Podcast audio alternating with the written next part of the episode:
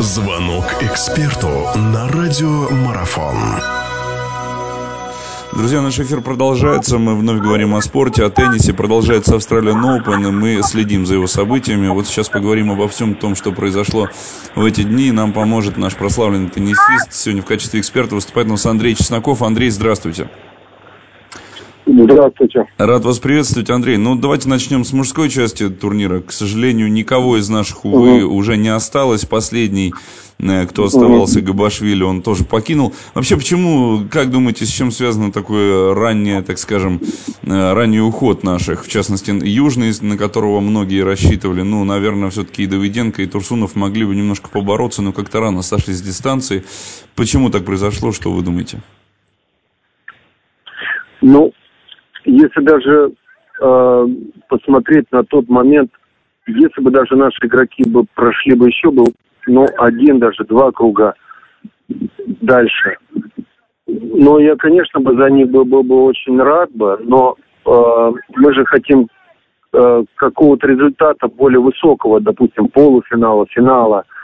Но если говорить на, о наших ребятах, то максимум, что мы можем на сегодняшний день претендовать, это, я думаю, ну, четвертьфинал. То есть четвертьфинал это для, для наших ребят, это как минимум будет победа на, на Австралиан Open. Вот. И я, конечно же, слежу за нашими, ну, не только теннисистами, но и теннисистками. И мне хотелось бы, конечно же, чтобы они показывали более э, результаты, которые могли бы э, ну, нас радовать. Ну, вы понимаете, у нас нету таких возможностей на сегодняшний день у игроков, э, которые мы от них требуем. Вот. Но для, для Габашвили, который сейчас э, прошел, вылетел в четвертом кругу, это, наверное, прорыв для него личный. Как отметите этого теннисиста? Ну, относительно того, что э, он, э, в общем-то, провалил прошлый сезон, и я думаю, что начало для Габашвили, я думаю, очень яркое. И то, что он э, обыграл в пяти сетах э, э, Вердаска, я думаю, что это великое достижение для Габашвили. И, э, конечно, когда проходишь такого игрока, как Вердаска, обыгрывая в таком марафоне, вы знаете, очень сложно быть свежим э, в следующем матче против э, Федерера. И э, все-таки э, у Габашвили нет такого опыта, чтобы играть, э, обыгрывать сильного игрока, допустим, такого как Вердаска, потом следующего игрока Федорера.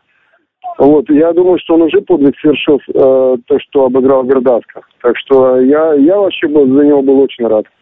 Конечно, жалко, что так было легко в матче у него с Федорером сложил, сложилось все. То, что Михаил Южный сошел вот уже на третьем круге, все-таки от него, наверное, ожидали чуть побольше, и он так достаточно уверенный теннис демонстрировал, хотя этого, как вы говорите, наверное, недостаточно. Но все-таки Южный мог бы, наверное, еще побороться. Чего не хватило Южному, как думаете? А вы знаете, в том матче не хватило, наверное, всего там разница один-два мяча. Вот именно, наверное, этого не хватило.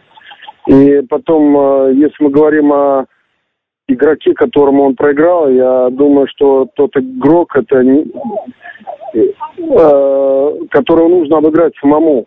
Вот, и Южный, в общем-то, сделал все, чтобы его обыграть, но тот был немножко сильнее, можно сказать, на один мяч. Очень жалко, честно говоря, очень жалко, что он ему проиграл, потому что следующий матч, в общем-то, э, Майер достаточно легко прошел. И я думаю, что у Южного было бы, если бы он прошел бы Майера, я думаю, что у него были бы хорошие шансы пройти дальше по сетке.